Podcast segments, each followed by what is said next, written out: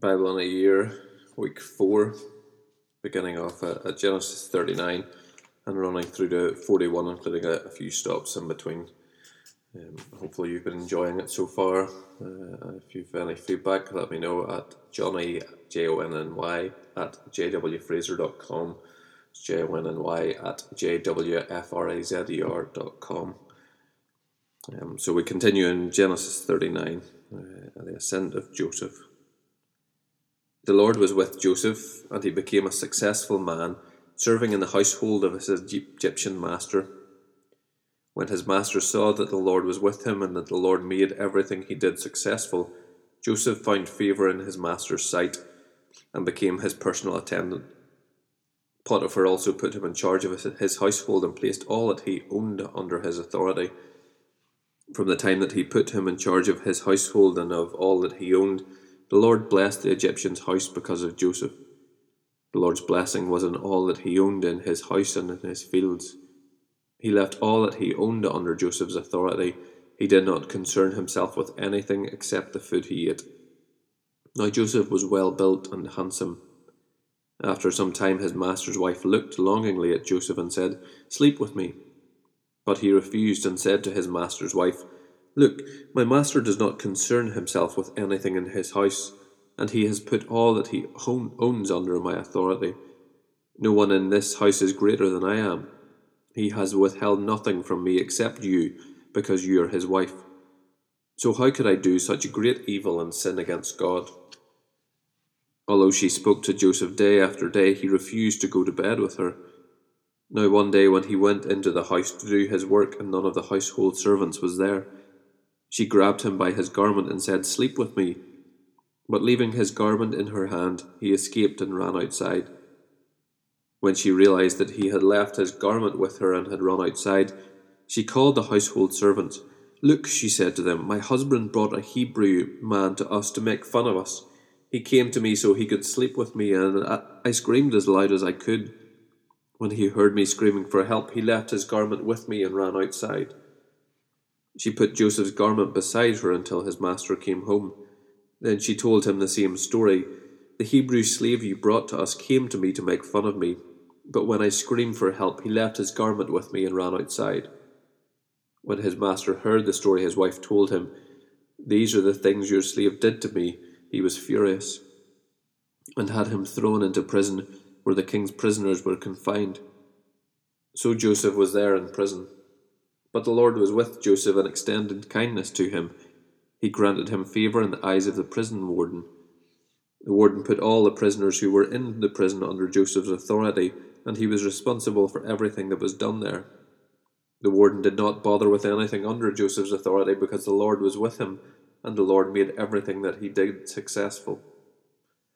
And then we'll jump in and out of some other uh, books and some other genealogies. Exodus 6:16 these are the names of the sons of Levi according to their genealogy Gershon, Kohath, and Merari. Levi lived 137 years. Numbers 3:17 These were Levi's sons by name Gershon, Kohath, and Merari. First Chronicles 6 verse 1 Levi's sons Gershon, Kohath, and Merari. First Chronicles 6:16 Levi's sons Gershon, Kohath, and Merari. And then we go back into Genesis 40. After this, the king of Egypt's cupbearer and his baker offended their master, the king of Egypt. Pharaoh was angry with his two officers, the chief, cup, chief, the chief cupbearer and the chief baker, and put them in custody in the house of the captain of the guard, in the prison where Joseph was confined. The captain of the guard assigned Joseph to them, and he became their personal attendant, and they were in custody for some time. The cupbearer and the baker of the king of Egypt, who were confined in the prison, each had a dream. Both had a dream in the same night, and each dream had its own meaning. When Joseph came to them in the morning, he saw that they looked distraught. So he asked Pharaoh's officers who were in custody with him in his master's house, Why are your faces sad today? We had dreams, they said to him, but there is no one to interpret them. Then Joseph said to them, Don't interpretations belong to God? Tell me your dreams. So the chief cupbearer told his dream to Joseph. In my dream there was a vine in front of me. On the vine there were three branches. As soon as it budded, its blossoms came out and its clusters ripened into grapes. Pharaoh's cup was in my hand, and I took the grapes, squeezed them into Pharaoh's cup, and placed the cup in Pharaoh's hand. This is its interpretation, Joseph said to him. The three branches are three days. In just three days, Pharaoh will lift up your head and restore you to your position.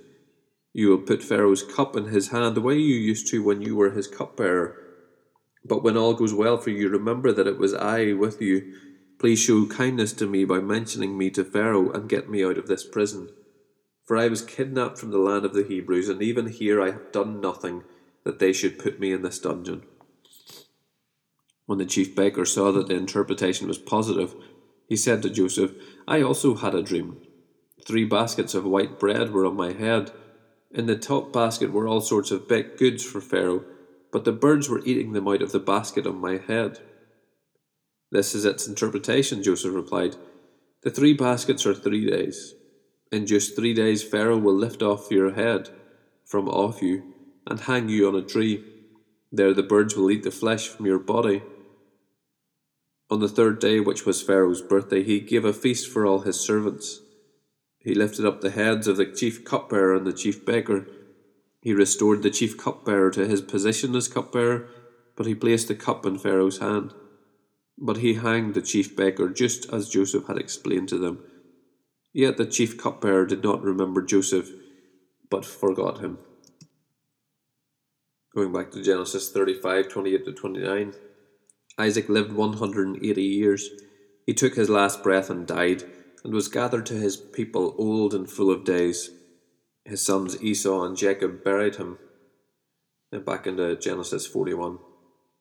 Two years later, Pharaoh had a dream. He was standing beside the Nile when seven healthy looking, well fed cows came up from the Nile and began to graze among the reeds. After them, seven other cows, sickly and thin, came up from the Nile and stood beside those cows along the bank of the Nile. The sickly, thin cows ate the healthy, well fed cows. Then Pharaoh woke up.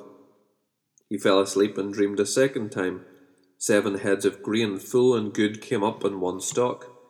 After them, seven heads of grain, thin and scorched by the east wind, sprouted up. The thin heads of grain swallowed up the seven full, good ones. Then Pharaoh woke up, and it was only a dream. When morning came, he was troubled, so he summoned all the magicians of Egypt and all its wise men. Pharaoh told them his dreams, but no one could interpret them for him. Then the chief cupbearer said to Pharaoh, Today I remember my faults. Pharaoh had been angry with his servants, and he put me and the chief baker in the custody of the captain of the guard. He and I had dreams in the same night, each dream had its own meaning. Now a young Hebrew, a slave of the captain of the guards, was with us there. He told him our dreams. We told him our dreams. He interpreted our dreams for us, and each had its own interpretation. It turned out just the way he interpreted them to us. I was restored to my position, and the other man was hanged.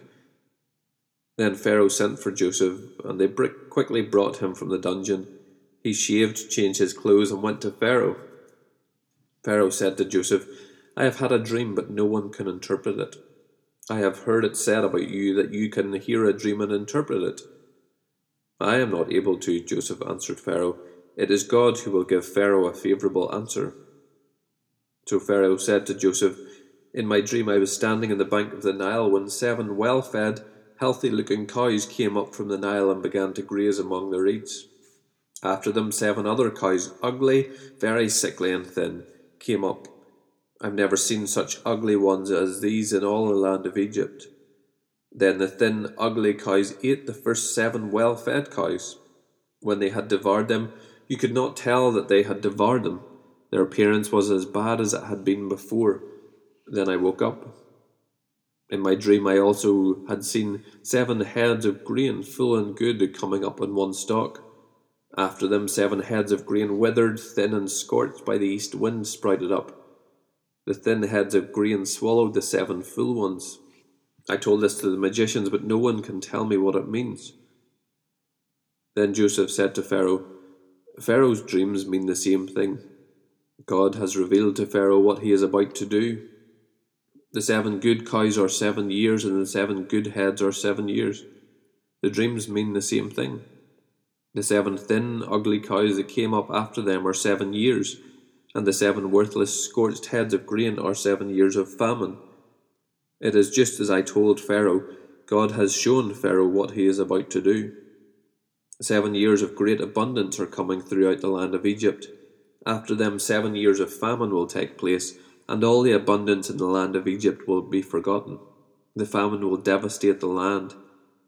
The abundance in the land will not be remembered because of the famine that follows it, for the famine will be very severe. Because the dream was given twice to Pharaoh, it means that the matter has been determined by God and he will soon carry it out.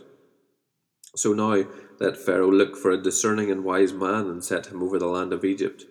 Let Pharaoh do this. Let him appoint overseers over the land and take one fifth of the harvest of the land of Egypt during the seven years of abundance. Let them gather all the excess food during these good years that are coming, store the grain under the Pharaoh's authority as food in the cities, and preserve it. The food will be a reserve for the land during the seven years of famine that will take place in the land of Egypt. Then the country will not be wiped out by the famine. The proposal pleased Pharaoh and all his servants. Then Pharaoh said to his servants, Can we find anyone like this, a man who has the Spirit of God in him? So Pharaoh said to Joseph, Since God has made all this known to you, there, was, there is no one as intelligent, as wise as you. You will be over my house, and all my people will obey your commands. Only with regard to the throne will I be greater than you. Pharaoh also said to Joseph, See, I am placing you over all the land of Egypt. Pharaoh removed his signet ring from his hand and put it on Joseph's hand, clothed him with fine linen garments, and placed a gold chain around his neck. He had Joseph ride in his second chariot, and servants called out before him, Abrek! So he placed him over all the land of Egypt. Pharaoh said to Joseph, I am Pharaoh, but without your permission no one will be able to raise his hand or foot in all the land of Egypt. There we day, end day 22. In the day 23 of the Bible in a year, and we continue through Genesis 41, going right up until 43, verse 14. We continue the story of Joseph. Pharaoh gave Joseph the name Zaphenath Paneah and gave him a wife, Asenath, daughter of Potipherah, the priest at On. And Joseph went throughout the land of Egypt. Joseph was thirty years old when he entered the surface of Pharaoh, the surface, the service of Pharaoh, king of Egypt. Uh, I just can't talk sometimes, so this might be one of those days. Apologies for that. Joseph left Pharaoh's presence and travelled throughout the land of Egypt. During the seven years of abundance, the land produced outstanding harvests. Joseph gathered all the excess food in the land of Egypt during the seven years and placed it in the cities. He placed the food in every city from the fields around it. So Joseph stored up grain in such abundance, like the sand of the sea, that he stopped measuring it because it was beyond measure. Two sons were born to Joseph before the years of famine arrived. Asenath, daughter of Potipherah, priest at On, bore them to him. Joseph named the firstborn Manasseh, meaning God has made me forget all my hardship in my father's house. And the second son he named Ephraim, meaning God has made me fruitful in the land of my affliction. Skipping back to Genesis 38 6 to 30.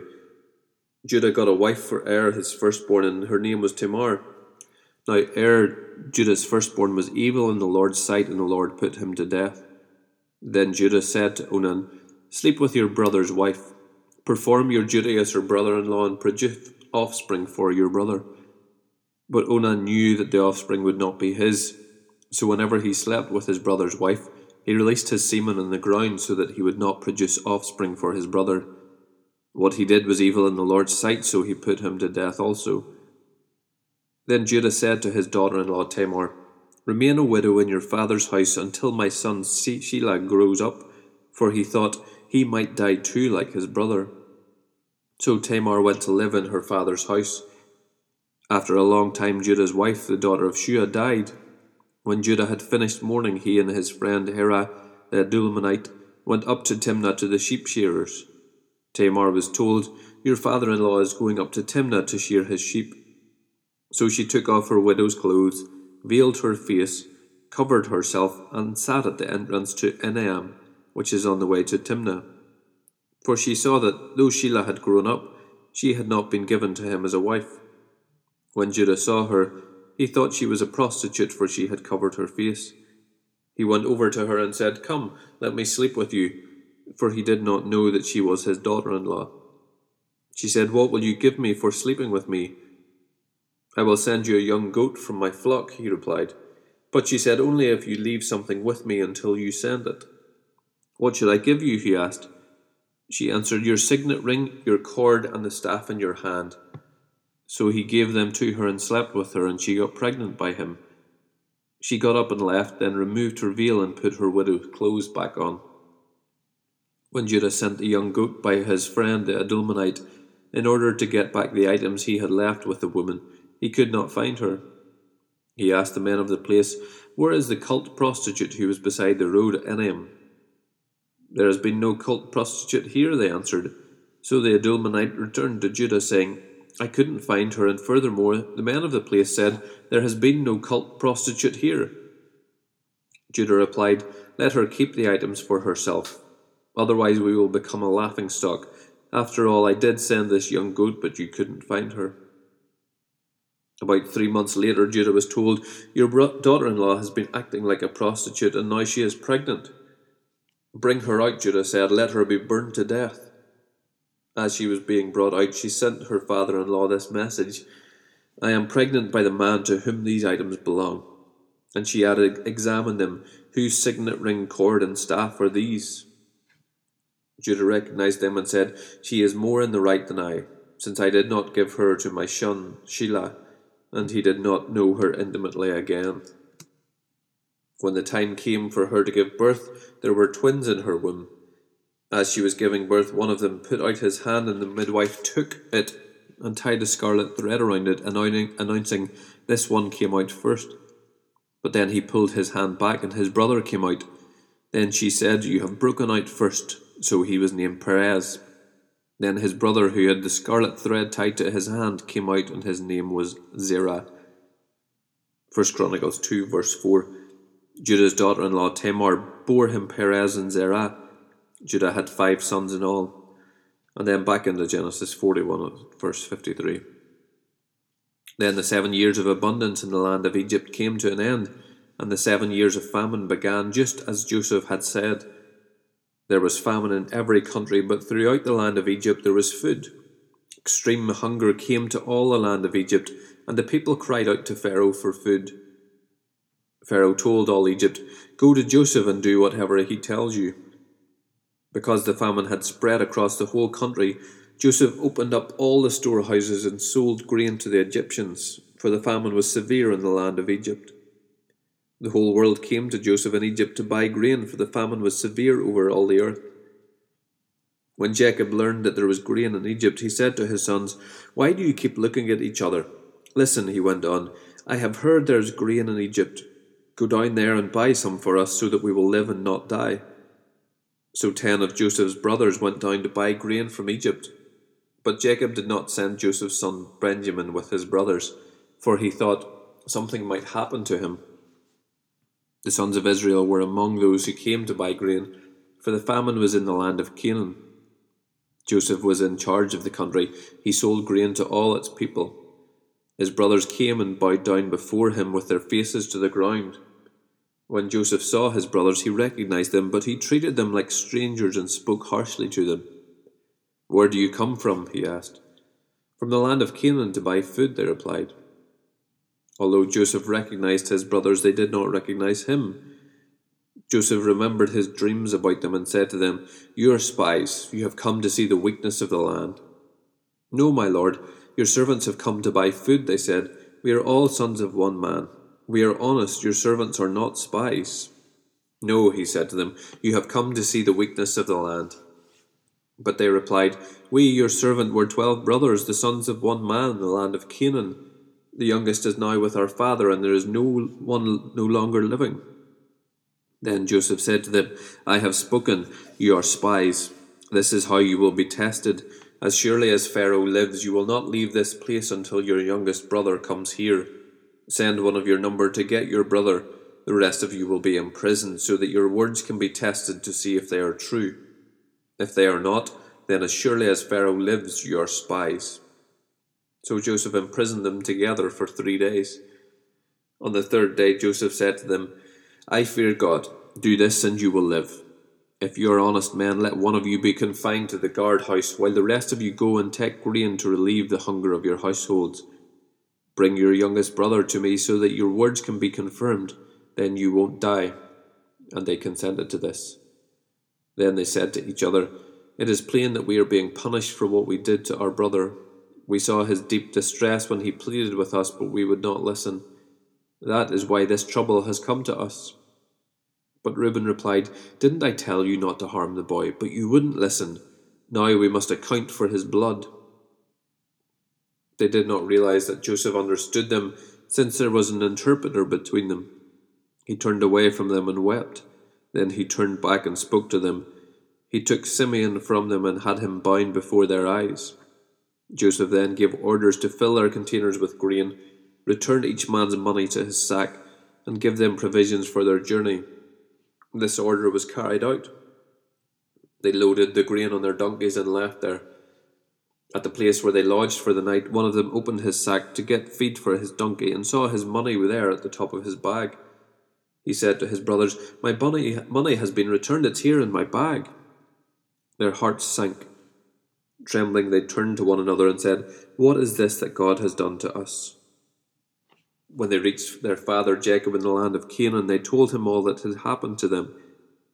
The man who is the lord of the country spoke harshly to us and accused us of spying on the country, but we told him, We are honest men and not spies. We were twelve brothers, sons of the same father. One is no longer living, and the youngest is now with our father in the land of Canaan. The man who is the lord of the country said to us, This is how I will know if you are honest men. Leave one brother with me, take food to relieve the hunger of your households, and go. Bring back your youngest brother to me, and I will know that you are not spies but honest men. I will then give your brother back to you, and you can trade in the country. As they began emptying their sacks, there in each man's sack was his bag of money. When they and their father saw their bags of money, they were afraid. Their father Jacob said to them, You have deprived me of my sons. Joseph is gone and Simeon is gone. Now you want to take Benjamin. Everything happens to me. Then Reuben said to his father, You can kill my two sons if I don't bring him back to you. Put him in my care, and I will return him to you. But Jacob answered, My son will not go down with you, for his brother is dead, and he alone is left. If anything happens to him on your journey, you will bring my grey hairs down to Sheol in sorrow. Now the famine in the land was severe. When they had used up the grain they had brought back from Egypt, their father said to them, Go back and buy us some food. But Judah said to him, The man specifically warned us, You will not see me again unless your brother is with you. If you will send our brother with us, we will go down and buy food for you. But if you will not send him, we will not go. For the man said to us, You will not see me again unless your brother is with you. Why did you cause me so much trouble? Israel asked. Why did you tell the man that you had another brother?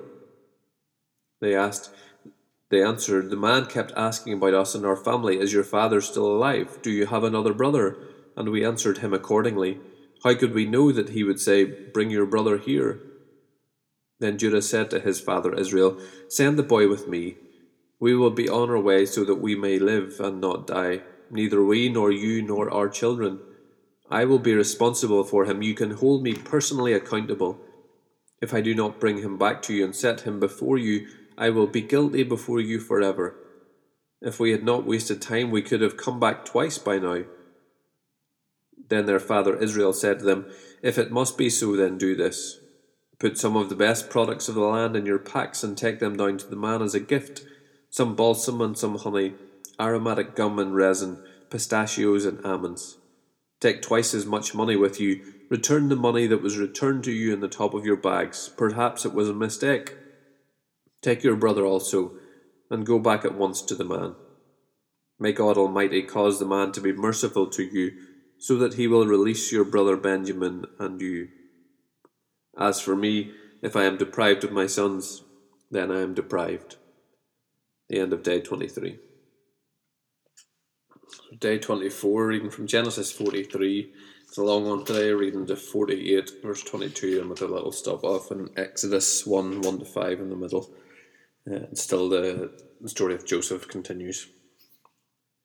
The men took this gift, double the amount of money, and Benjamin. They made their way down to Egypt and, and stood before Joseph. When Joseph saw Benjamin with them, he said to his steward, Take the men to my house, slaughter an animal, and prepare it, for they will eat with me at noon. The man did as Joseph had said and brought them to Joseph's house. But the men were afraid because they were taken to Joseph's house. They said, We have been brought here because of the money that was returned in our bags the first time. They intend to overpower us, seize us, make us slaves, and take our donkeys. So they approached Joseph's stewards and spoke to him at the doorway of the house. They, sir, they said, Sir, we really did come down here the first time only to buy food. When we came to the place where we lodged for the night and opened our bags of grain, each one's money was at the top of his bag. It was the full amount of our money, and we have brought it back with us. We have brought additional money with us to buy food. We don't know who put our money in the bags. Then the steward said, May you be well. Don't be afraid. Your God and the God of your father must have put treasure in your bags, for I received your money. Then he brought Simeon out to them the man brought the men into Joseph's house, gave them water to wash their feet, and got feed for their donkeys. Since the men had heard that they were going to eat a meal there, they prepared their gift for Joseph's arrival at noon. When Joseph came home, they brought him the gift they had carried into the house, and they bowed to the ground before him. He asked if they were well, and he said, How is your elderly father that you told me about? Is he still alive? They answered, Your servant, our father, is well. He is still alive and they bowed down to honour him. When he looked up and saw his brother Benjamin, his mother's son, he asked, Is this your youngest brother that you told me about? Then he said, May God be gracious to you, my son. Joseph hurried out because he was overcome with emotion for his brother, and he was about to weep. He went into an inner room to weep. Then he washed his face and came out. Regaining his composure, he said, Serve the meal. They served him by himself, his brothers by themselves, and the Egyptians who were eating with him by themselves, because Egyptians could not eat with Hebrews, since that is abhorrent to them. They were seated before him in order by age, from the firstborn to the youngest. The men looked at each other in astonishment. Portions were served to them from Joseph's table, and Benjamin's portion was five times larger than any of theirs. They drank, and they got drunk with Joseph. Then Joseph commanded his steward, Fill the men's bags with as much food as they can carry, and put each one's money at the top of his bag. Put my cup, the silver one, at the top of the youngest one's bag, along with his grain money. So he did as Joseph told him. At morning light, the men were sent off with their donkeys. They had not got very far when this, from the city when Joseph said to his steward, Get up, pursue the men, and when you overtake them, say to them, Why have you repaid evil for good? Isn't this the cup that my master drinks from and uses for divination? What, have, what you have done is wrong. When he overtook them, he said these words to him.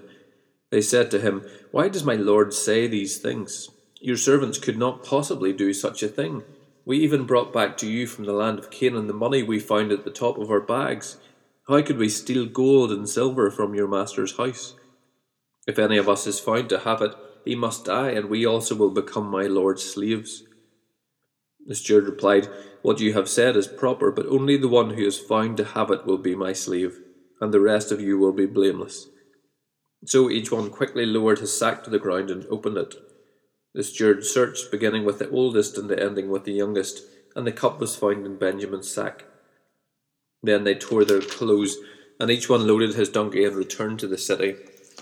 When Judah and his brothers reached Joseph's house, he was still there they fell to the ground before him. What is this you have done? Joseph said to them. Didn't you know that a man like me could uncover the truth by divination? What can we say to my lord? Judah replied. How can we plead? How can we justify ourselves? God has exposed your servant's iniquity. We are now my lord's slaves, both we and the one in whose possession this cup was found. Then Joseph said, I swear that I will not do this. The man in whose possession the cup was found will be my slave. The rest of you can go in peace to your father. But Judah approached him and said, Sir, Please let your servant speak personally to my lord.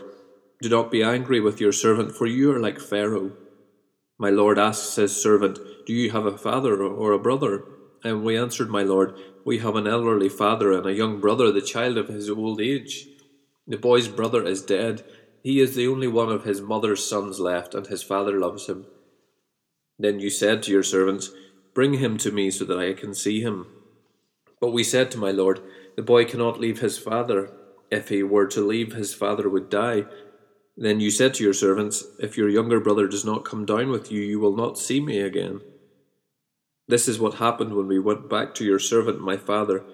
We reported your words to him, but our father said, Go again and buy us some food. We told him, We cannot go down unless your, our younger brother goes with us. But if your younger brother isn't with us, we cannot see the man.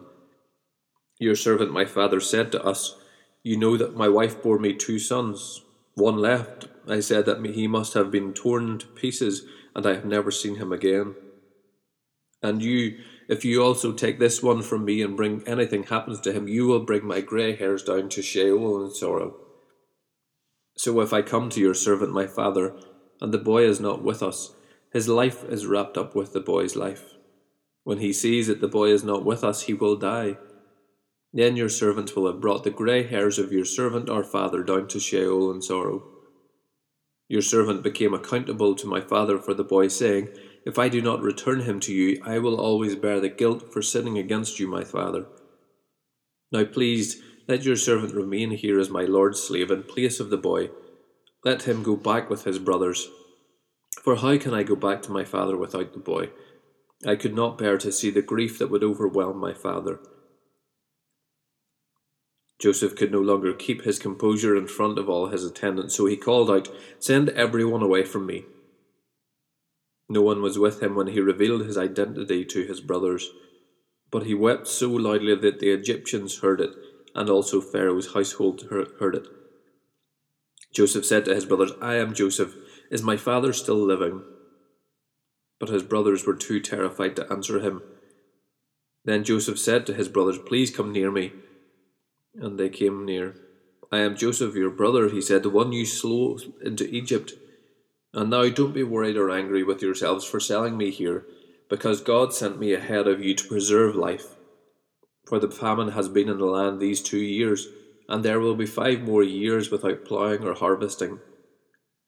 God sent me ahead of you to establish you as a remnant within the land, and to keep you alive by a great deliverance.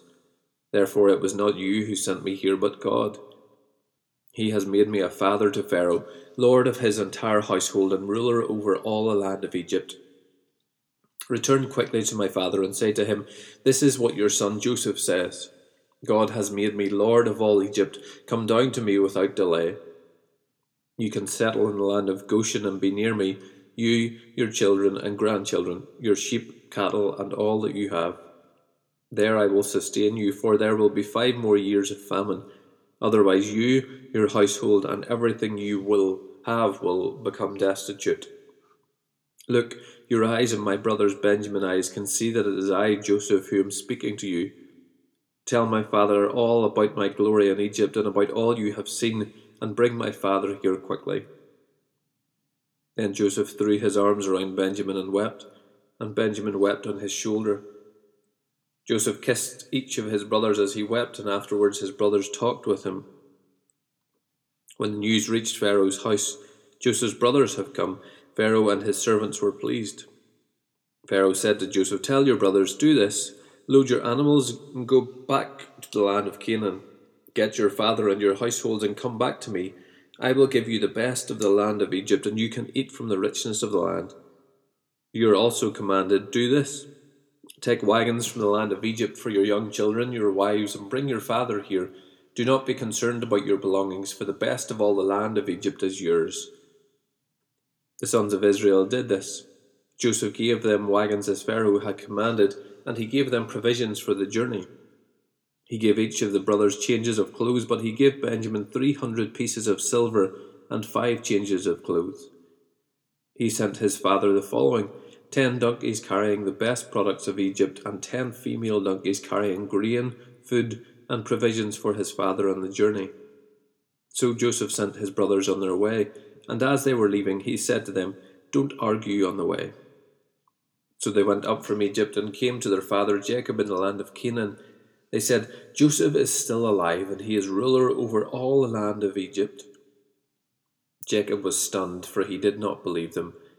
But when they told Jacob all that Joseph had said to them, and when he saw the wagons that Joseph had sent to transport him, the spirit of their father Jacob revived. Then Israel said, Enough, my son Joseph is still alive. I will go to see him before I die. Israel set out with all that he had and came to Beersheba, and he offered sacrifices to the God of his father Isaac. That night God spoke to Israel in a vision. Jacob, Jacob, he said. And Jacob replied, Here I am. God said, I am God, the God of your father. Do not be afraid to go down to Egypt, for I will make you a great nation there. I will go down with you to Egypt, and I will also bring you back. Joseph will put his hands on your eyes. Jacob left Beersheba. The sons of Israel took their father Jacob in the wagons Pharaoh had sent to carry him, along with their children and their wives. They also took their cattle and possessions they had acquired in the land of Canaan. Then Jacob and all his children with him went to Egypt. His sons and grandsons, his daughters and granddaughters, indeed all his offspring, he brought with him to Egypt. These are the names of the Israelites, Jacob and his descendants who went to Egypt. Jacob's firstborn Reuben, Reuben's sons, Hanok, Palu, Hezron, and Carmi, Simeon's sons, Jemuel, Jamin, Ohad, Jachin, Zohar, and Shaul, the son of a Canaanite woman. Levi's sons, Gershon, Kohath, and Merari. Judah's sons, Er, Onan, Shelah, Perez, and Zerah. But Er and Onan died in the land of Canaan. Perez's sons, Hezron and Hamul. Issachar's sons, Tola, Puvah, Jashub, and Shimron. Zebulun's sons, Zered, Elon, and Jahleel. These were Leah's sons born to Jacob in Padan Aram, as well as his daughter Dinah. The total number of persons, 33. Gad's sons, Ziphion, Haggi, Shuni, Ezbon, Eri, Arodi, and Areli. Asher's sons, Imnah, Ishva, Ishvi, Beriah, and their sisters Sarah. Beriah's sons were Heber and Machilian. These were the sons of Zilpah, whom Laban gave to his daughter Leah, that she bore to Jacob, sixteen persons. The sons of Jacob's wife Rachel, Joseph and Benjamin. Manasseh and Ephraim were born to Joseph in the land of Egypt. They were born to him by Asenath, daughter of Potiphera, a priest at On. Benjamin's sons, Bela, Beshker, Ashbel, Gerah, Naaman, Ehi, Rosh, Mupim, Hupim, and Ard. These were Rachel's sons who were born to Jacob, fourteen persons. Dan's sons, Hushim, Naphtali's sons, Jahzeel, Guni, Jezer, and Shemil. These were the sons of Bilhah, whom Laban gave to his daughter Rachel. She bore to Jacob seven persons. The total number of persons belonging to Jacob, his direct descendants, not including the wives of Jacob's sons who came to Egypt, sixty six and Joseph's sons who were born to him in Egypt, two persons. All those of Jacob's household who had come to Egypt was seventy persons. And here we skip into Exodus 1 1 to 5, just to tie in the chronological. These are the names of the sons of Israel who came to Egypt with Jacob. Each came with his family Reuben, Simeon, Levi, and Judah, Issachar, Zebulun, and Benjamin, Dan and Naphtali, Gad, and Asher. The total number of Jacob's descendants was 70. Joseph was already in Egypt. And then back into Genesis 46, continuing on to 48. Now Jacob had sent Judah ahead of him to Joseph to prepare for his arrival at Goshen. When they came to the land of Goshen, Joseph hitched the horses to his chariot and went up to Goshen to meet his father Israel. Joseph presented himself to him, threw his arms around him, and wept for a long time. Then Israel said to Joseph, At last I can die, now that I have seen your face and know you are still alive. Joseph said to his brothers and to his father's household, I will go up and inform Pharaoh, telling him, My brothers and my father's household who were in the land of Canaan have come to me. The men are shepherds, indeed they raise livestock. They have brought their sheep and cattle and all that they have. When a Pharaoh addresses you and asks, What is your occupation? You are to say, Your servants, both we and our fathers, have raised livestock from our youth until now. Then you will be allowed to settle in the land of Goshen, since all shepherds are abhorrent to Egyptians. So Joseph went and informed Pharaoh, My father and my brothers, with their sheep and cattle and all that they have, have come from the land of Canaan, and now are in the land of Goshen. He took five of his brothers and presented them before Pharaoh. Then Pharaoh asked his brothers, What is your occupation? And they said to Pharaoh, Your servants, both we and our fathers, are shepherds. Then they said to Pharaoh, We have come to live in the land for a while, because there is no grazing for your servants' sheep, since the famine in the land of Canaan has been severe. So now please let your servants settle in the land of Goshen. Then Pharaoh said to Joseph, now that your father and brothers have come to you, the land of Egypt is open before you. Settle your father and brothers in the best part of the land. They can live in the land of Goshen. If you know of any capable men among them, put them in charge of my livestock.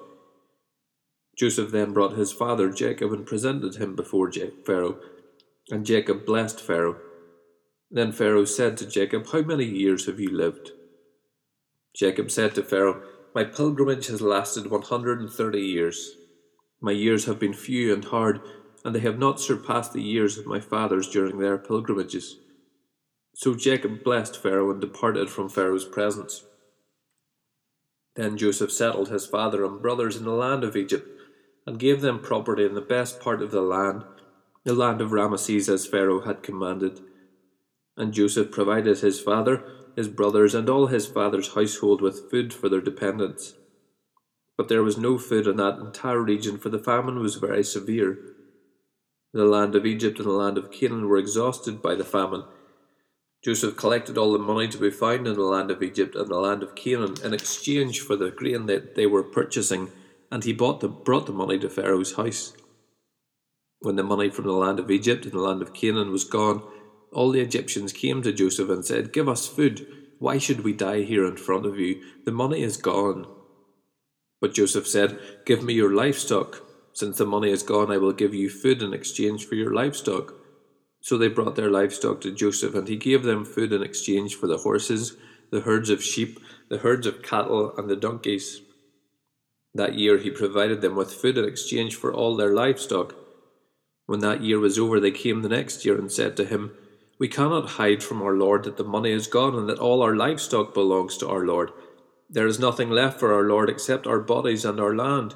Why should we perish here in front of you, both us and our land? Buy us and our land in exchange for food. Then we, with our land, will become Pharaoh's slaves. Give us seed so that we can live and not die, and so that the land won't become desolate.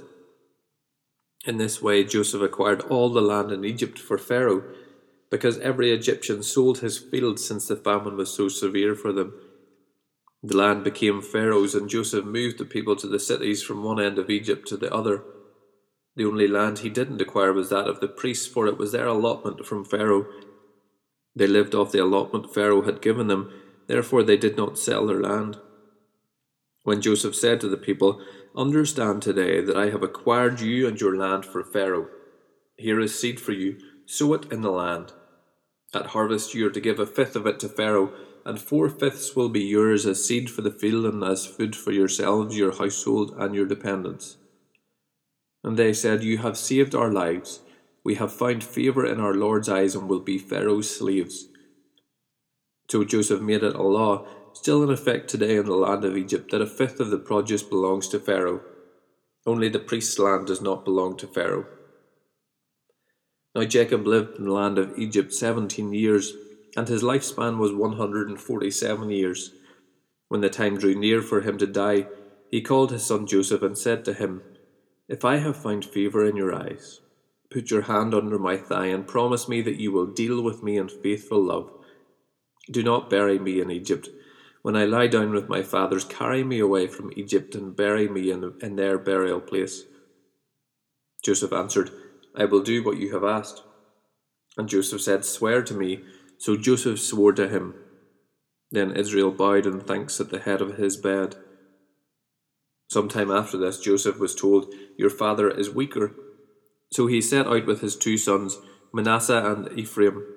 When Jacob was told, Your son Joseph has come to you, Israel summoned his strength and sat up in bed.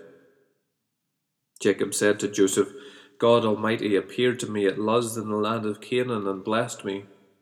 He said to me, I will make you fruitful and numerous. I will make many nations come from you, and I will give this land as an eternal possession to your descendants to come.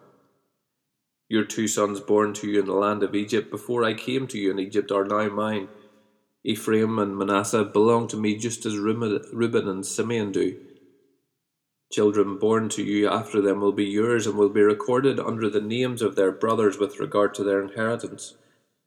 When I was returning from Padan, to my sorrow Rachel died along the way, some distance from Ephrath in the land of Canaan. I buried her along the way to Ephrath, that is Bethlehem. When Israel saw Joseph's sons, he said, Who are these? And Joseph said to his father, They are my sons God has given me here. So Jacob said, Bring them to me, and I will bless them. Now Jacob's eyesight was poor because of old age, he could hardly see. Joseph brought them to him, and he kissed and embraced them. Israel said to Joseph, I never expected to see your face again, but now God has even let me see your offspring. Then Joseph took them from his father's knees and bowed with his face to the ground.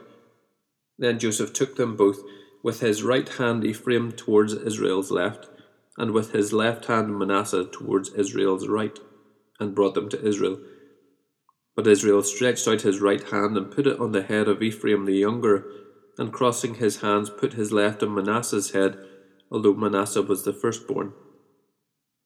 Then he blessed Joseph and said, The God before whom my fathers Abraham and Isaac walked, the God who has been my shepherd all my life to this day, the angel who has redeemed me from all harm, may he bless these boys, and may they be called by my name and the names of my fathers Abraham and Isaac, and may they grow to be numerous within the land. When Joseph saw that his father had placed his right hand on Ephraim's head, he thought it was a mistake and took his father's hand to move it from Ephraim's head to Manasseh's. Joseph said to his father, Not that way, my father. This one is the firstborn. Put your right hand on his head. But his father refused and said, I know, my son, I know. He too will become a tribe, and he too will be great. Nevertheless, his younger brother will be greater than he, and his offspring will become a populous nation. So he blessed them that day with these words Israel will invoke blessings by you, saying, May God make you like Ephraim and Manasseh putting Ephraim before Manasseh. Then Israel said to Joseph, Look, I am about to die, but God will be with you and will bring you back to the land of your fathers. Over and above what I am giving your brothers, I am giving you the one mountain slope that I took from the hand of the Amorites with my sword and bow. There we end day 24.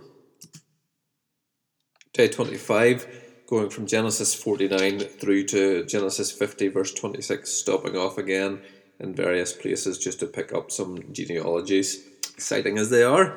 So, day 25, Genesis 49, verse 1. Then Jacob called his sons and said, Gather around, and I will tell you what will happen to you in the days to come. Come together and listen, sons of Jacob. Listen to your father Israel. Reuben, you are my firstborn, my strength, and the firstfruits of my virility, excelling in prominence, excelling in power. Turbulent as water, you will no longer excel, because you got into your father's bed and you defiled it. He got into my bed. Simeon and Levi are brothers, their knives are vicious weapons. May I never enter their council. May I never join their assembly.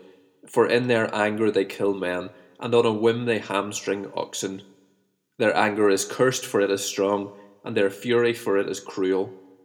I will disperse them throughout Jacob and scatter them throughout Israel.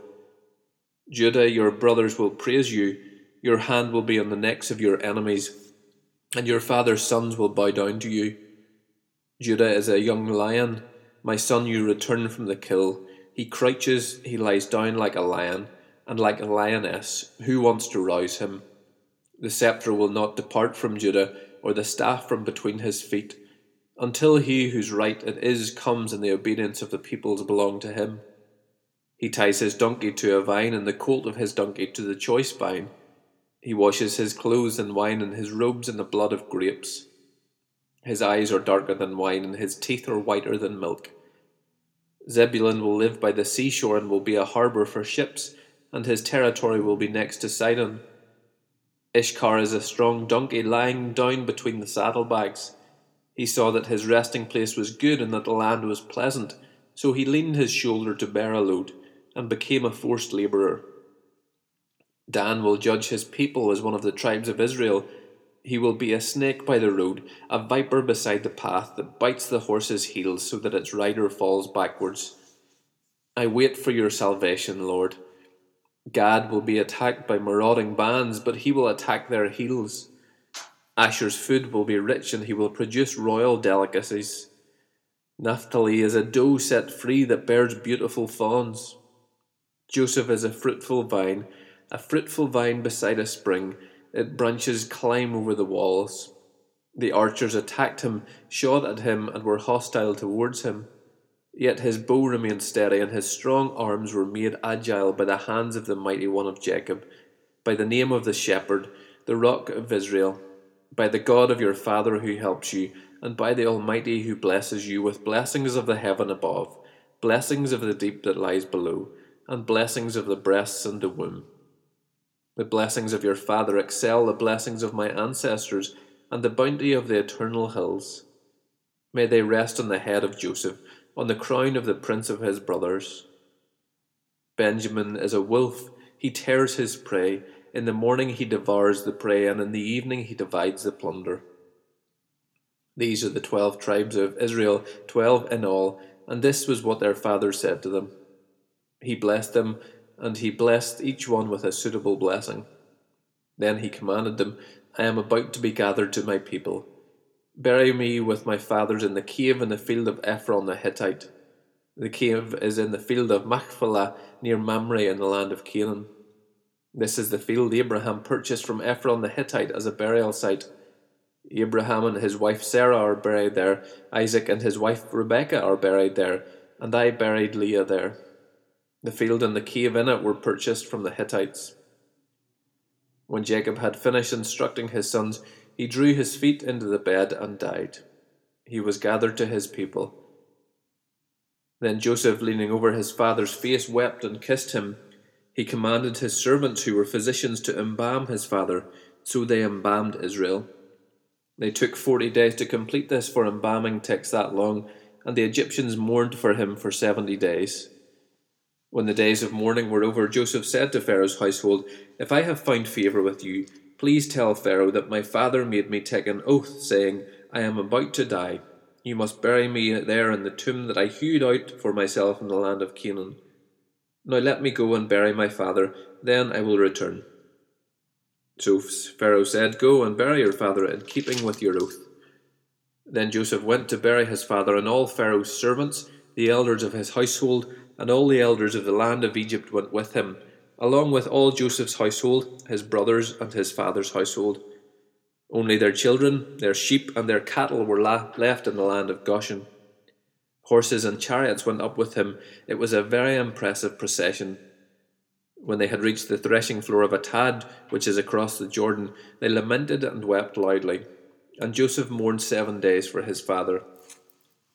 When the Canaanite inhabitants of the land saw them mourning at the threshing floor of Atad, they say they said this is a solemn mourning on the part of the Egyptians. Therefore the place is called Abel Mizraim. It is across the Jordan. So Jacob's sons did for him what he had commanded them.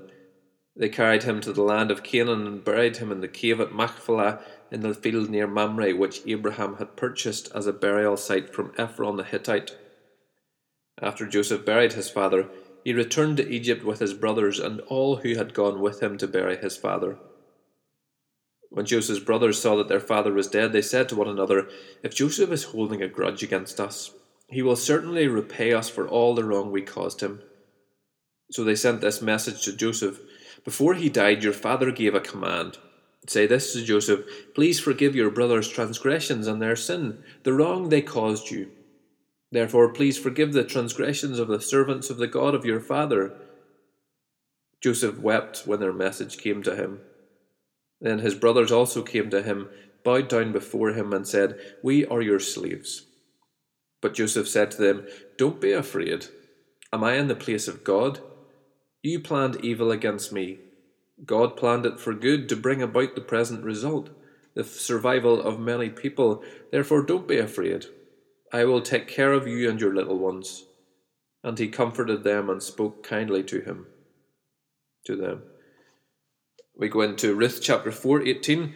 Now, this is the genealogy of Perez. Perez fathered Hezron, and in the First Chronicles 2, 5 to 8, Perez's sons Hezron and Hamul, Zerah's sons Zimri, Ethan, Heman, Calcol, and Dara, five in all.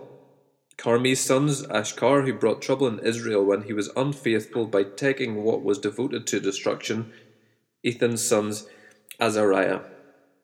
And then back into Genesis 50. Joseph and his father's household remained in Egypt. Joseph lived a 110 years. He saw Ephraim's sons to the third generation.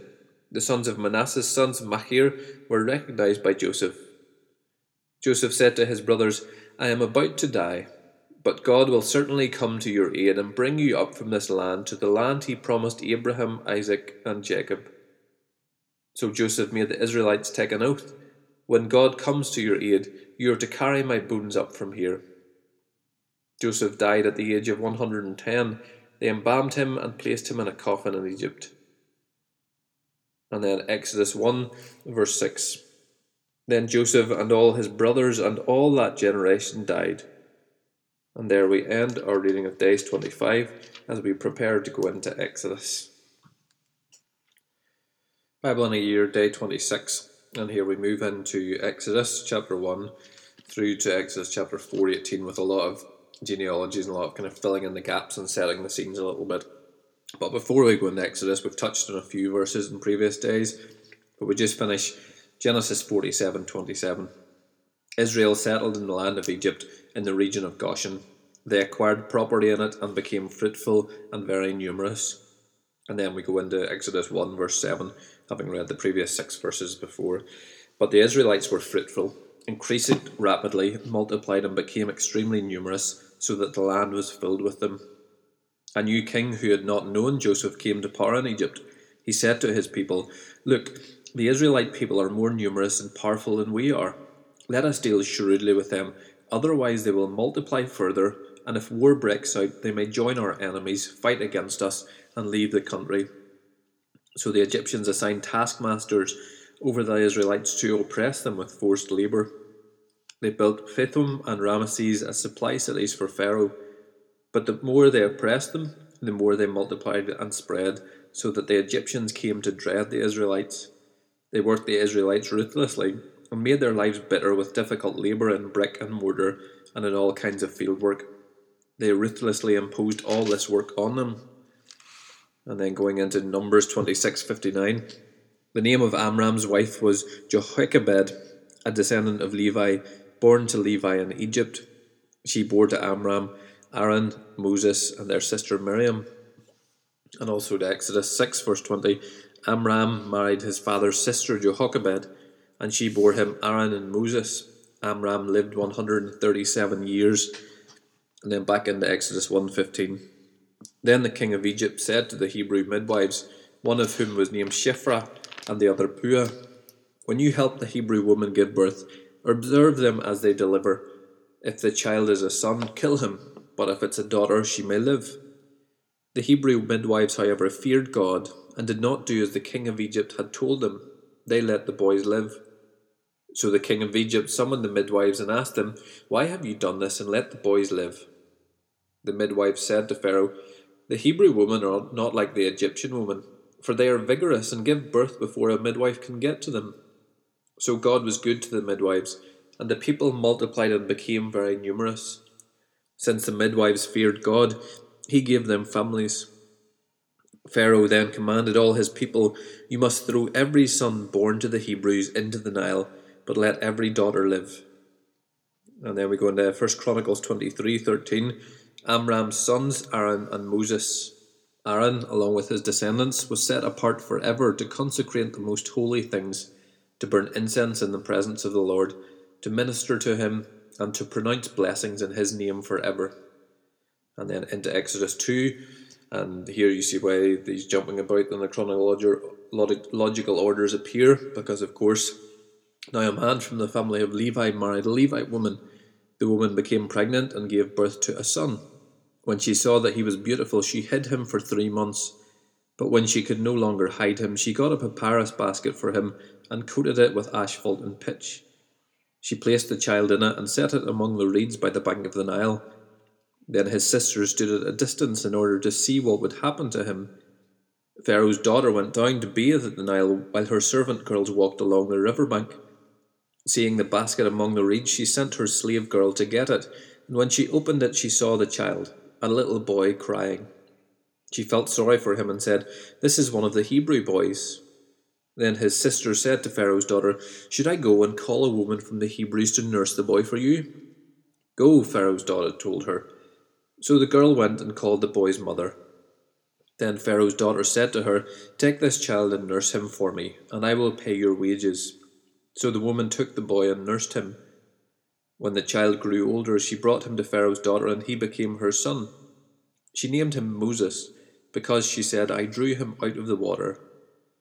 And then going into Exodus 6.23, Aaron married Elishebeth, daughter of Abinadab, and daughter of Nahshon. She bore him Nadab and Ahi, Abihu, Eleazar and Ithamar. And then Numbers 26.60, Nadab, Abihu, Eleazar and Ithamar were born to Aaron. First Chronicles six forty nine. But Aaron and his sons did all the work of the most holy place. They presented the offerings on the altar of burnt offerings and on the altar of incense to make atonement for Israel, according to all that Moses the servant of God had commanded. And then back into Exodus 2, verse 11. Years later, after Moses had grown up, he went out to his town to his own people and observed their forced labour. He saw an Egyptian beating a Hebrew, one of his people. Looking all around and seeing no one, he struck the Egyptian dead and hid him in the sand. The next day he went out and saw two Hebrews fighting. He asked the one in the wrong, Why are you attacking your neighbour? Who made you a leader and judge over us? The man replied, Are you planning to kill me as you killed the Egyptian? Then Moses became afraid and thought, What I did is certainly known. When Pharaoh heard about this, he tried to kill Moses, but Moses fled from Pharaoh and went to live in the land of Midian and sat down by a well. Now the priest of Midian had seven daughters. They came to draw water and filled the troughs to water their father's flock. Then some shepherds arrived and drove them away, but Moses came to their rescue and watered their flock. When they returned to their father Reuel, he asked, Why have you come back so quickly today? They answered, An Egyptian rescued us from the shepherds. He even drew water for us and watered the flock. So where is he? he asked his daughters. Why then did you leave the man behind? Invite him to eat dinner. Moses agreed to stay with the man, and he gave his daughter Zipporah to Moses in marriage.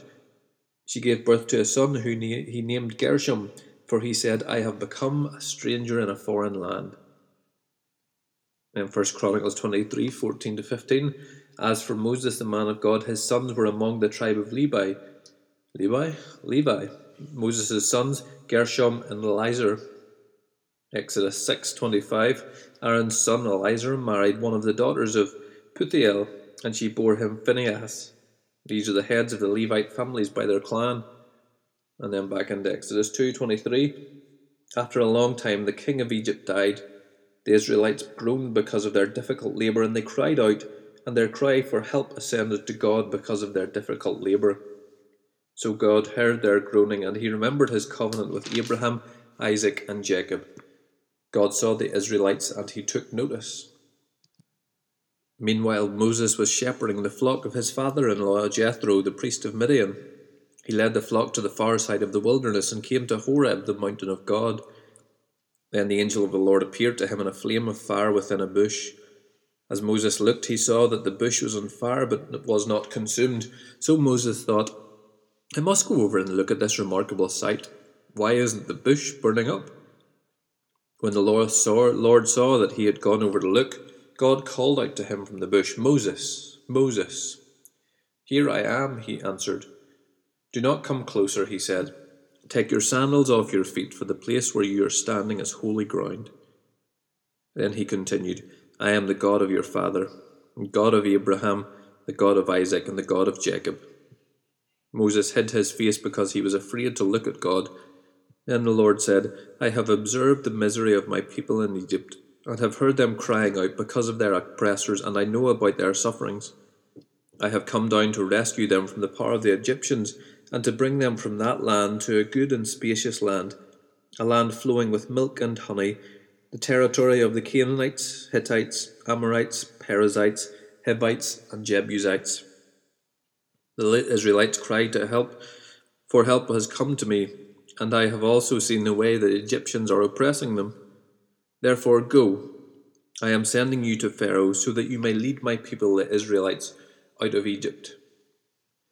But Moses asked God, Who am I that I should go to Pharaoh, and that I should bring the Israelites out of Egypt? He answered, I will certainly be with you, and this will be the sign to you that I have sent you when you bring the people out of Egypt, you will all worship God at this mountain. Then Moses asked God, If I go to the Israelites and say to them, The God of your fathers has sent me to you, and they ask me, What is his name? What should I tell them? God replied to Moses, I am who I am. This is what you are say to the Israelites I am has sent me to you. God also said to Moses, Say this to the Israelites Yahweh, the God of your fathers, the God of Abraham, the God of Isaac, and the God of Jacob, has sent me to you. This is my name forever. This is how I am to be remembered in every generation. Go and assemble the elders of Israel and say to them, Yahweh, the God of your fathers, the God of Abraham, Isaac, and Jacob, has appeared to me and said, I have paid close attention to you and to what has been done to you in Egypt, and I have promised that you and I will bring you up from the misery of Egypt to the land of the Canaanites, Hittites, Amorites, Perizzites, Hivites, and Jebusites, a land flowing with milk and honey. They will listen to what you say. Then you, along with the elders of Israel, must go to the king of Egypt and say to him, The Lord, the God of the Hebrews, has met with us. Now please let us go on a three day trip into the wilderness so that we may sacrifice to the Lord our God. However, I know that the king of Egypt will not allow you to go unless he is forced by a strong hand. I will stretch out my hand and strike Egypt with all my miracles that I will perform in it. After that, he will let you go. And I will give this people such favour in the sight of the Egyptians that when you go, you will not go empty handed. Each woman will ask her neighbour and any woman staying in her house for silver and gold jewellery and clothing, and you will put them on your sons and daughters. So you will plunder the Egyptians. And Moses answered what if they don't believe me and will not obey me, but say, The Lord did not appear to you? The Lord asked him, What is that in your hand? A staff, he replied. Then he said, Throw it on the ground. He threw it on the ground, and it became a snake. Moses ran from it, and the Lord told him, Stretch out your hand and grab it by the tail. So he stretched out his hand and caught it, and it became a staff in his hand. This will take place, he continued, so they will believe that the Lord, the God of their fathers, the God of Abraham, the God of Isaac, and the God of Jacob, has appeared to you. In addition, the Lord said to him, Put your hand inside your cloak.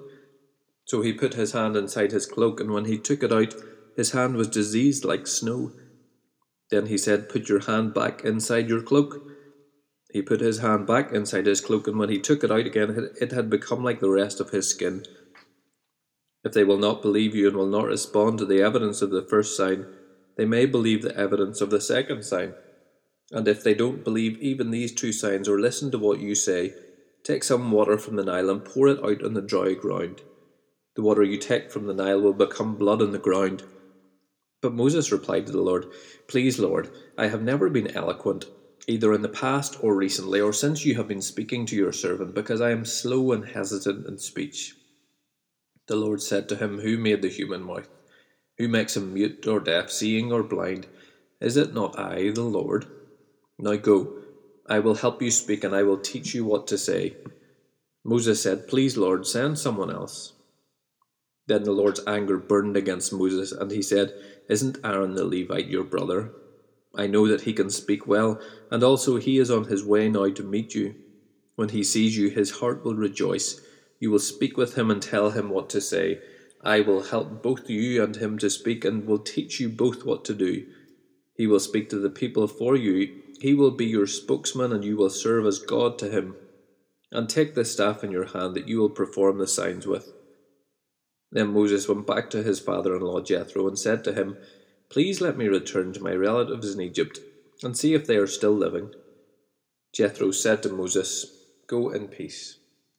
There we end day 26. Day 27, reading from Exodus 4, verse 1 to Exodus 8, 15. Uh, and we go through Moses' instructions and his interactions with Pharaoh. At Exodus 4, 19. Now in Midian the Lord told Moses, Return to Egypt, for all the men who wanted to kill you are dead. So Moses took his wife and sons, put them on a donkey, and set out for the land of Egypt. And Moses took God's staff in his hand. The Lord instructed Moses, When you go back to Egypt, make sure you do in front of Pharaoh all the wonders I have put within your power. But I will harden his heart so that he won't let the people go. Then you will say to Pharaoh, This is what the Lord says Israel is my firstborn son.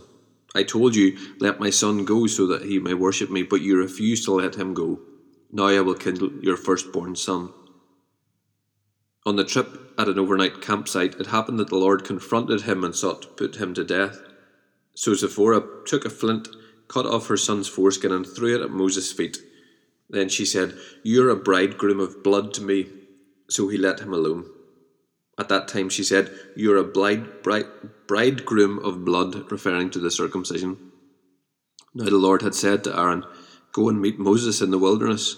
So he went and met him at the mountain of God and kissed him. Moses told Aaron everything the Lord had sent him to say and about all the signs he had commanded him to do. Then Moses and Aaron went and assembled all the elders of the Israelites. Aaron repeated everything the Lord had said to Moses and performed the signs before the people. The people believed, and when they heard that the Lord had paid attention to them and that he had seen their misery, they bowed down and worshipped.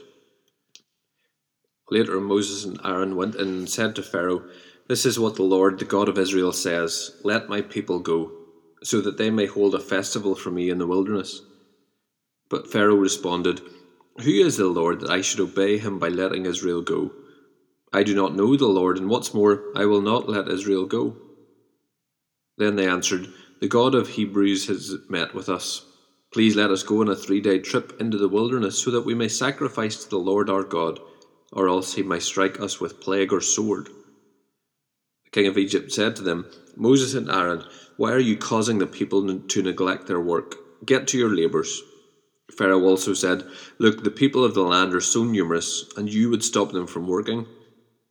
That day Pharaoh commanded the overseers of the people as well as their foremen, Don't continue to supply the people with straw for making bricks, as before.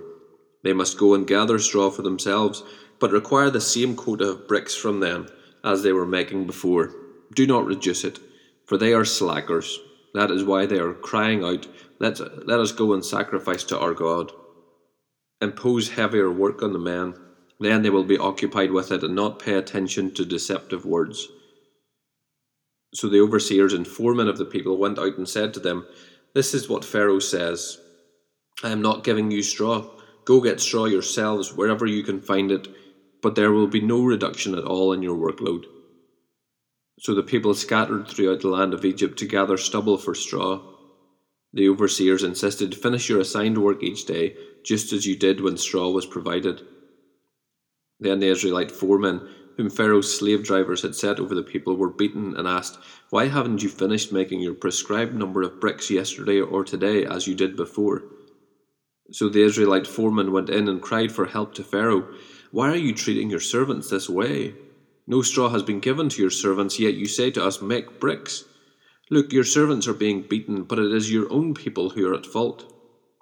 But he said, You're slackers, slackers. That is why you are saying, Let us go sacrifice to the Lord. Now get to work. No straw will be given to you, but you must produce the same quantity of bricks. The Israelite foremen saw that they were in trouble when they were told, You cannot reduce your daily quota of bricks.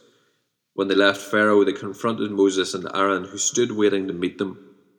May the Lord take note of you and judge, they said to them, because you have made us reek in front of Pharaoh and his officials, putting a sword in their hand to kill us. So Moses went back to the Lord and asked, Lord, why have you caused trouble for this people, and why did you ever send me?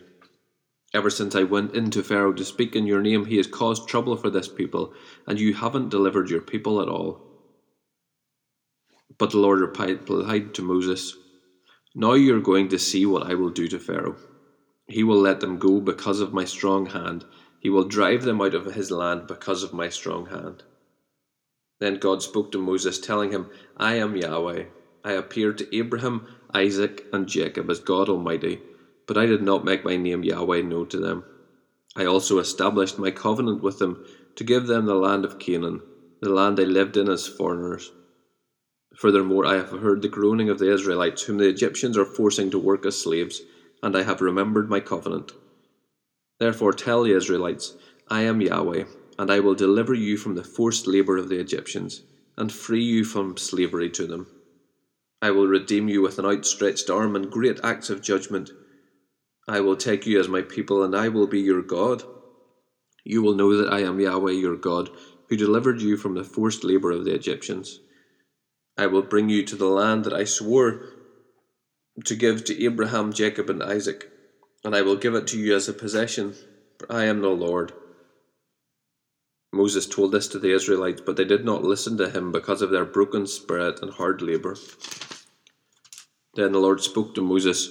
Go and tell Pharaoh, king of Egypt, to let the Israelites go from his land. But Moses said in the Lord's presence, If the Israelites will not listen to me, then how will Pharaoh listen to me, since I am such a poor speaker? Then the Lord spoke to Moses and Aaron and gave them commands concerning both the Israelites and Pharaoh, king of Egypt, to bring the Israelites out of the land of Egypt. It was this Aaron and Moses whom the Lord told, Bring the Israelites out of the land of Egypt according to their divisions. Moses and Aaron were the ones who spoke to Pharaoh, king of Egypt, in order to bring the Israelites out of Egypt. On the day the Lord spoke to Moses in the land of Egypt, he said to him, I am the Lord.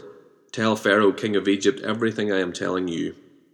But Moses replied in the Lord's presence, Since I am such a poor speaker, how will Pharaoh listen to me? The Lord answered Moses, See, I have made you like God to Pharaoh, and Aaron your brother will be your prophet. You must say whatever I command you.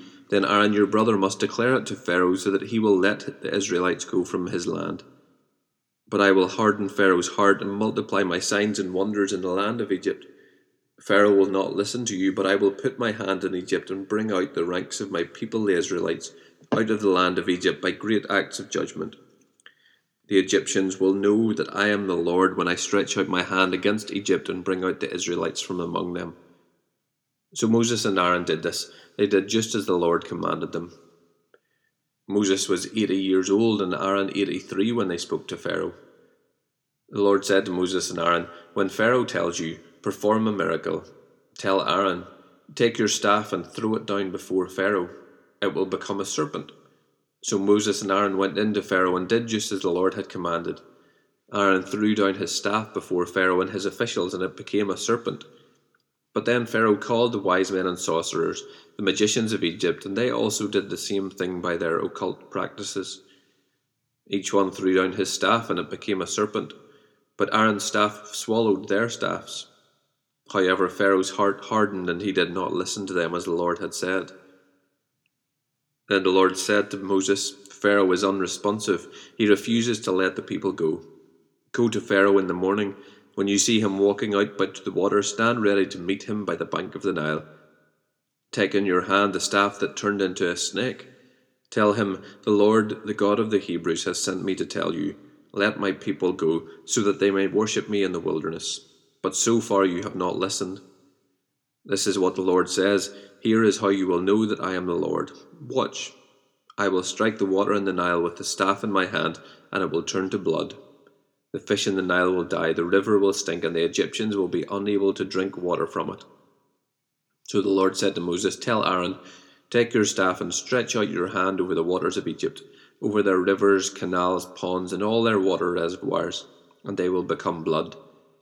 There will be blood throughout the land of Egypt, even in wooden and stone containers. Moses and Aaron did just as the Lord had commanded. In the sight of Pharaoh and his officials, he raised the staff and struck the water in the Nile, and all the water in the Nile was turned to blood. The fish in the Nile died, and the river smelt so bad the Egyptians could not drink water from it. There was blood throughout the land of Egypt. But the Egypt, magicians of Egypt did the same thing by their occult practices. So Pharaoh's heart hardened, and he would not listen to them as the Lord had said. Pharaoh turned around, went into his palace, and didn't even take this to heart. All the Egyptians dug around the Nile for water to drink because they could not drink the water from the river. Seven days passed after the Lord struck the Nile. Then the Lord said to Moses, Go into Pharaoh and tell him, This is what the Lord says. Let my people go so that they may worship me. But if you refuse to let them go, then I will plague all your territory with frogs. The Nile will swarm with frogs. They will come up and go into your palace, into your bedroom and on your bed, into the houses of your officials and your people, and into your ovens and kneading bowls. The frogs will come up on you, your people, and all your officials. The Lord then said to Moses, Tell Aaron, stretch out your hand with your staff over the river canals and ponds, and cause the frogs to come up onto the land of Egypt. When Aaron stretched out his hand over the waters of Egypt, the frogs came up and covered the land of Egypt. But the, Egypt, but the magicians did the same thing by their occult practices and brought frogs up onto the land of Egypt.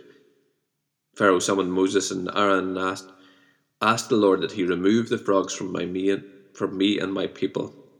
Then I will let the people go and they can sacrifice to the Lord. Moses said to Pharaoh, Make the choice rather than me, by saying when I should ask for you, your officials, and your people, that the frogs be taken away from you and your houses and remain only in the Nile. Tomorrow, he answered. Moses replied, As you have said, so may you know, there is no one like the Lord our God. The frogs will go away from you, your houses, your officials, and your people. The frogs will remain only in the Nile. After Moses and Aaron went out from Pharaoh, Moses cried out to the Lord for help concerning the frogs that he had brought against Pharaoh. The Lord did it as Moses had said. The frogs in the houses, courtyards, and fields died. They piled them in countless heaps, and there were a terrible odour in the land. But when Pharaoh saw their relief, he hardened his heart and would not listen to them, as the Lord had said. And there we end day 27, where I couldn't pronounce a word with an L in it. Day 28 and the last day of week 4. We read from Exodus chapter 8 through to 10, verse 27, and we continue through the plagues that haunted Pharaoh. Exodus 8, verse 16. Then the Lord said to Moses, Tell Aaron, stretch out your staff and strike the dust of the earth, and it will become gnats throughout the land of Egypt. And they did this. Aaron stretched out his hand with his staff, and when he struck the dust of the earth, gnats were on the people and animals. All the dust of the earth became gnats throughout the land of Egypt. The magicians tried to produce gnats using their occult practices, but they could not. The gnats remained on the people and animals. This is the finger of God, the magicians said to Pharaoh. But Pharaoh's heart hardened, and he would not listen to them, as the Lord had said. The Lord said to Moses, Get up early in the morning and present yourself to Pharaoh when you see him going out to the water.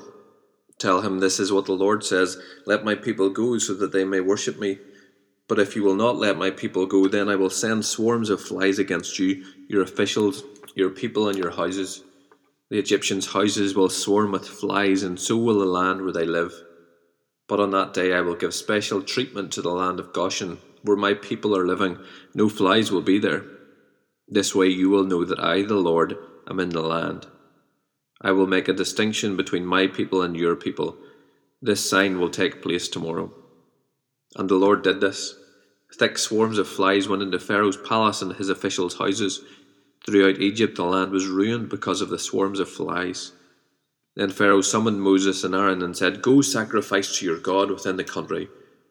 But Moses said, It would not be right to do that, because what we will sacrifice to the Lord our God is detestable to the Egyptians. If we sacrifice what the Egyptians detest in front of them, won't they stone us?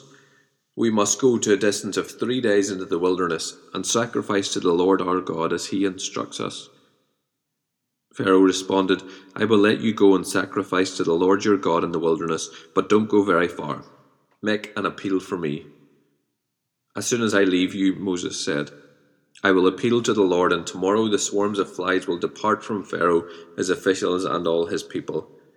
But Pharaoh must not act deceptively again by refusing to let the people go and sacrifice to the Lord.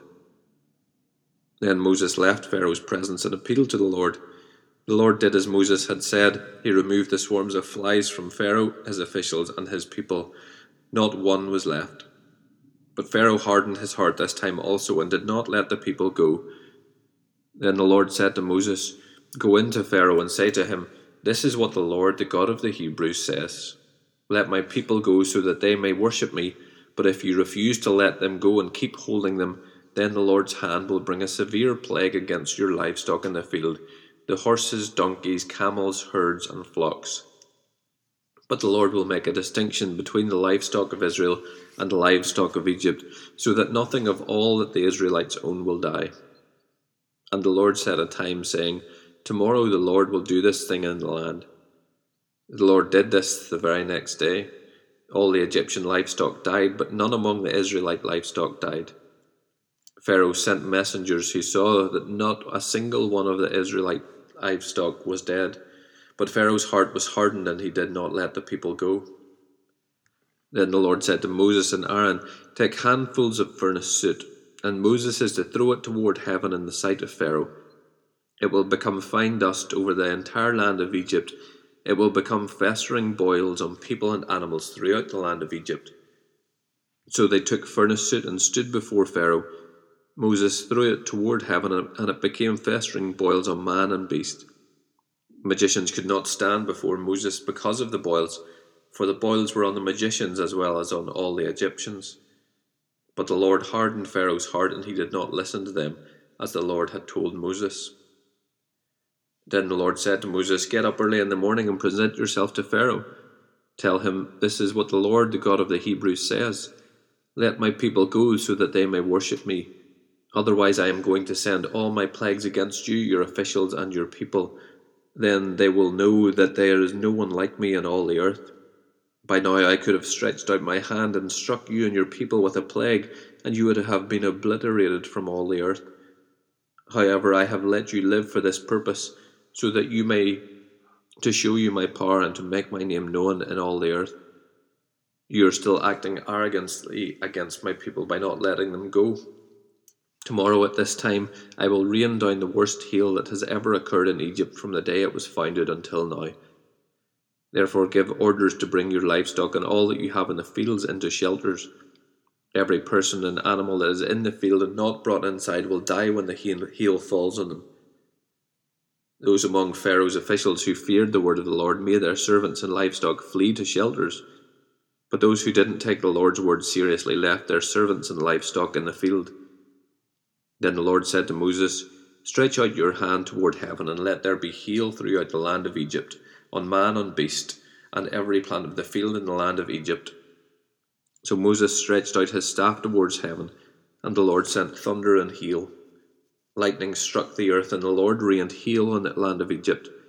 The hail with lightning flashing through it was so severe that nothing like it had occurred in the land of Egypt since it had become a nation. Throughout the land of Egypt, the hail struck down everything in the field, both man and beast. The hail beat down every plant of the field and shattered every tree in the field. The only place it didn't hail was the land of Goshen, where the Israelites were. Pharaoh sent for Moses and Aaron. I have sinned this time, he said to them. The Lord is the righteous one, and I and my people are the guilty ones. Make an appeal to the Lord. There has been enough of God's thunder and hail. I will let you go. You don't need to stay any longer. Moses said to him, When I have left the city, I will extend my hands to the Lord. The thunder will cease, and there will be no more hail, so that you may know the earth is the Lord's. But as for you and your officials, I know that you still do not fear the Lord God.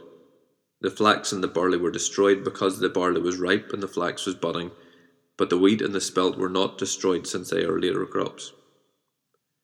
Moses went out from Pharaoh in the city and extended his hands to the Lord. Then the thunder and hail ceased, and real rain no longer poured down on the land.